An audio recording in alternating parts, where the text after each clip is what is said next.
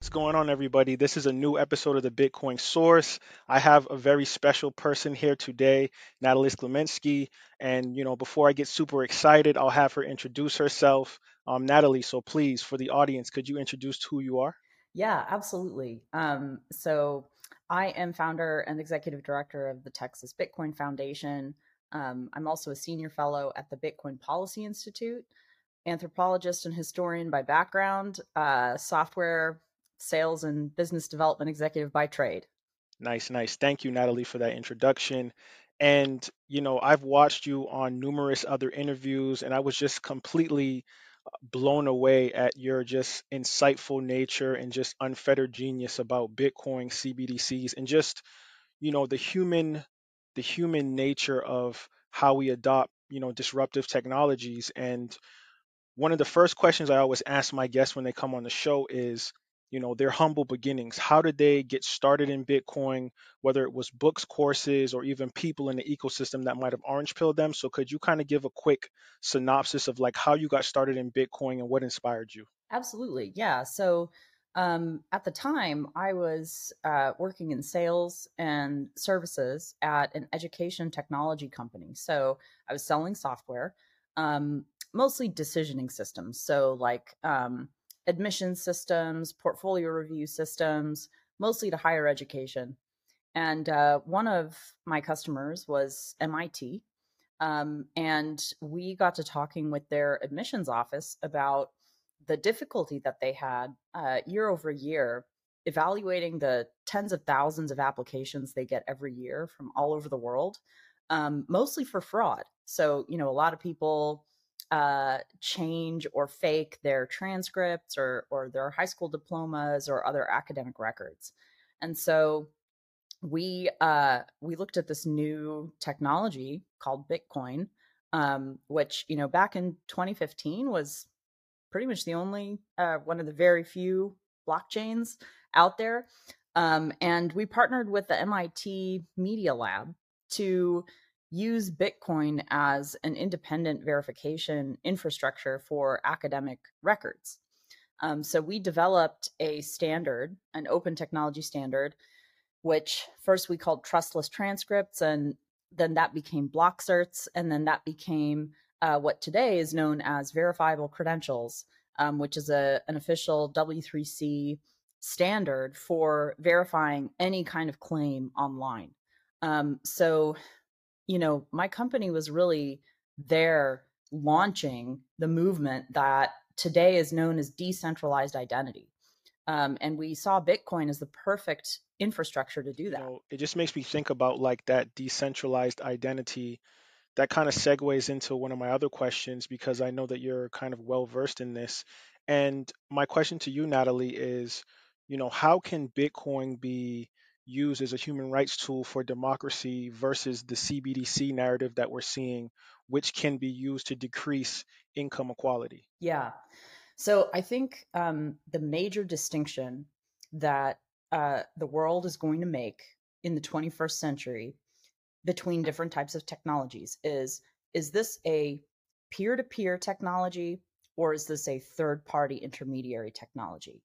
Um, any technology where you're relying on a third party to relay a message or um, complete a transaction, that is a vector for capture by powerful actors. So, you know, in in the US going back to the early 20th century, that was when some of the first privacy cases um, started coming before the courts, um, including the Supreme Court, um, in part because that's when telephony um, or the telephone started becoming widespread, and the phone phone lines were constantly being bugged and surveilled, um, either by private companies, you know, phone companies or others, or by the government, uh, the police. Um, and the the Constitution didn't have clear guidance on this issue um, at the time, and so there were legal battles around like is this you know uh, unwarranted search and seizure?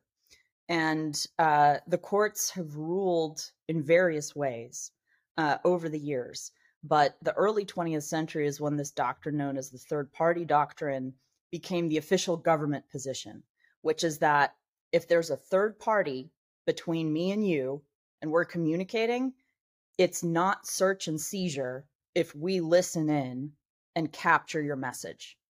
That is still the point of view of the US government today. Uh, and that's the point of view of most governments. Um, and so the only real way around that, like there aren't good legal remedies for that. Um, as we've seen, I mean, we've we've had more than a century now to to deal with this issue, and um, the courts and the electoral process, the the democratic process, have not been able to protect people's privacy and communication. And so, the only way to actually fix this problem is to develop peer to peer forms of communication including value transfer, the transfer of money that nobody can intercept. And that's why end to end encryption is a human right. And that's why Bitcoin uh, is a human rights technology. Yes, most definitely. I agree with that 100%. And, you know, Bitcoin is kind of one of those things that is really a paradigm shifting technology. And when I hear the word CBDC, I always think about surveillance money or ultimate control of your financial empowerment. And just for you know myself coming from the african american community you know our community is rife with um, controls set in place when i see bitcoin i always think about um, the freedom aspects and the ability to kind of transfer value for value pair to pair and it really starts with this decentralized nature that we're kind of um, embarking on so i wanted to thank you natalie for you know your efforts in educating so many people about um, CBDCs and what the impact may be on people's sovereignty and freedom going down the road. Thank you. So, Natalie, um, you know, when we talk about uh, regulation, we talk about government control, it seems like the government is really trying to crush cryptocurrency right How now. How can the US better leverage Bitcoin as a strategic asset to achieve its geopolitical goals instead of uh, some of these policies that we're seeing now to hammer down on this digital asset innovation? Yeah. So, um, a couple couple of answers to that question. I think there's a bottom up answer and a top down answer. One is that the American people are adopting Bitcoin. Um, and because there's so much momentum from the American people, the government is going to have a hard time making Bitcoin ownership or use of Bitcoin illegal. Um, and so we have to just keep putting pressure on our representatives and lawmakers and letting them know that um, we hold Bitcoin, we use Bitcoin, we rely on Bitcoin as a savings technology, and it's not going away. Um, the other answer to that question is a top down answer of, of what the government itself is going to do to adopt Bitcoin. Um, and from my point of view, there will be a moment when the writing on the wall is seen um, by governments around the world, including the US government. And that moment will be when they realize that Bitcoin is a politically neutral, um, verifiably scarce um, form of sound money that is easier to hold and transact in than gold. Um, right now, what we're seeing is um, a lot of governments are um, moving away from U.S. Treasuries as a reserve asset, and they're moving some of some of that into gold um, because they see it as uh, politically neutral, um, universal store of value. That's true. Um, gold just also has certain um, disadvantages that that Bitcoin uh, solves. So you know, I I suspect that the U.S. government like many governments, um, is going to begin moving more into gold um, and Bitcoin in the coming decade or so. You know, there's a state out there called Texas, which I know you have a lot of love for. And the beautiful thing about Texas is that Texas has its own separate grid outside of the other grids in the United States. And I know that you've been working um, tirelessly to kind of orange pill people, get people to start being involved in Texas in the mining industry there. And I wanted to ask you, Natalie, how can Texas um, serve as a unique stabilizer of energy grids and an unlikely player in our country's renewable energy future through Bitcoin mining? Yeah, that's a great question. So, um, Texas is actually the the leading state in the United States um, in terms of growth of renewable energy uh, generation, power generation. Um, so the fastest growth in you know wind and solar uh, is happening in in Texas, and a lot of that has to do, candidly, with the economic incentives that um, our deregulated energy market provides. Um, renewables are, you know, they already are or are fast becoming the cheapest sources of power. And so there's an economic logic in the shift to renewable energy. And this is this is what I think a lot of environmentalists miss is that you know, energy energy generators and power companies are not charities. They have to be solvent. They have to um, at the very least be cash flow positive. They they can't be operating at a loss. Um, and so they have to get power from cost effective sources. Um, and this is this is why one of the most important initiatives to decarbonize the grid um, is to ensure that renewables continue to become cheaper and cheaper and cheaper.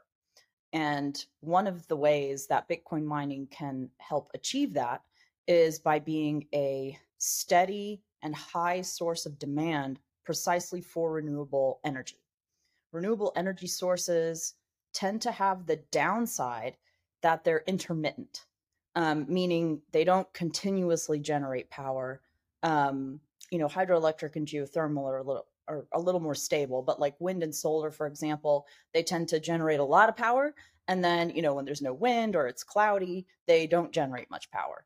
Um, and in order for a producer of energy to uh, make money, um, they have to be able to sell all of the power that they generate. Um, and that hasn't always been the case with renewables. Um, and so some some uh, have stayed away from uh, generating renewable energy for that reason. Um, what Bitcoin mining can do is it can offer a guarantee that, hey, you know, if you set up uh, a wind farm here, um, we're always gonna, you know, have demand for a certain amount of that energy um, even if you can't send it back to Houston or Dallas or Austin or some major metropolitan area, like we'll be right here ready to consume it. Um, and then that slowly decarbonizes the grid over time. Another thing that Bitcoin mining does is it can it can deal with the biggest source, single source of global warming, which is methane. Um, it's only really in the past few years that we've began to appreciate the extent to which methane accelerates global warming. It it um, is 80 times more potent than carbon dioxide in trapping energy, um, and so you know methane from uh, oil and gas production, from landfills, and from agriculture, uh, mass agriculture generates uh, anywhere from a quarter to a third of all um, uh, climate change driver uh, emissions. And so, the single most effective thing that we can do as a species to combat that is to lower our, our methane emissions. And one of the best ways to do that is to park Bitcoin mines um, in all these places, like next to landfills, next to oil and gas generation sites where you can't bring that gas to market, so it's just flared off um, and and becomes methane in the atmosphere. Uh, Bitcoin mines can consume that energy um, with the enormous advantage that you know they they don't have to be in big cities; they can literally be set up anywhere. So like no company wants to set up you know a data center next to a landfill, um, but Bitcoin mines by all means. Um, and so these are the two ways um, Bitcoin becomes a driver of decarbonization worldwide. Yes, I absolutely love that answer. I was like smiling listening to you talk about it. And, you know, BPI is doing so many great things. Troy Cross, Margot, I have a lot of friends over there that have been pushing this energy narrative, this renewable narrative that Bitcoin is the solution. And I think a lot of times Bitcoin mining can be skewed and when it appertains to use case, right? So, in your opinion, like, what is the most promising use case for something like blockchain, which I think is a keyword that a lot of people are more familiar with in Bitcoin mining, um, beyond cryptocurrency. So, what impact do you think that these use cases in the blockchain technology sector will have on various industries? Yeah. So, Um, you know, you can think of Bitcoin and Lightning Network together as the internet of value. So, in the same way that um, the internet itself sort of launched with the introduction of um, the TCP IP protocol um, for the transfer of information from point A to point B. Um, Bitcoin um, sits on top of that and is a protocol for transferring value from point A to point B, um, digital money. And because it's at the protocol layer, it's a foundation. So, you know, we have TCP IP and then we have the World Wide Web, HTTP, which is where like all of the economic growth over the past several decades has come from. Um, I mean, if you think about the biggest companies in the world today, they're software companies. Um, they they monetize at the application layer, at the layer of the web, not at the layer of the protocol. And so um, the same thing's going to happen with Bitcoin. We're going to see a new crop, like the new Facebooks, the new Googles, the new Apples. They're going to all use Bitcoin Lightning Network um, either for money or for identity. Um, so validating, you know, things like passwordless logins, um, but in a completely user-owned and private way. Um, validating uh, uh, cash transfers, you know, anywhere in the world instantly um, with with no FX risk. Like these are technologies that are just going to become baked in to the internet infrastructure that people use every day. Yes, I absolutely love that answer. I was like smiling listening to you talk about it. And, you know, BPI is doing so many great things. Troy Cross, Margot, I have a lot of friends over there that have been pushing this energy narrative, this renewable narrative that Bitcoin is the solution. And I think a lot of times Bitcoin mining can be skewed and when it appertains to use case, right? So, in your opinion, like, what is the most promising use case for something like blockchain, which I think is a keyword that a lot of people are more familiar with in Bitcoin mining, um, beyond cryptocurrency? So, what impact do you think that these use cases in the blockchain technology sector will have on various industries? Yeah. So, um, you know, you can think of Bitcoin and Lightning Network together as the internet of value. So, in the same way that um, the internet itself sort of launched with the introduction of um, the TCP IP protocol um, for the transfer of information from point A to point B. Um, Bitcoin um, sits on top of that and is a protocol for transferring value from point A to point B, um, digital money. And because it's at the protocol layer, it's a foundation. So, you know, we have TCP IP, and then we have the World Wide Web, HTTP, which is where like all of the economic growth over the past several decades has come from. Um, I mean, if you think about the biggest companies in the world today, they're software companies. Um, they mon- they monetize at the application layer, at the layer of the web, not at the layer of the protocol. And so um, the same thing's going to happen with Bitcoin we're going to see a new crop, like the new Facebooks, the new Googles, the new Apples. They're going to all use Bitcoin Lightning Network um, either for money or for identity. Um, so validating, you know, things like passwordless logins, um, but in a completely user-owned and private way.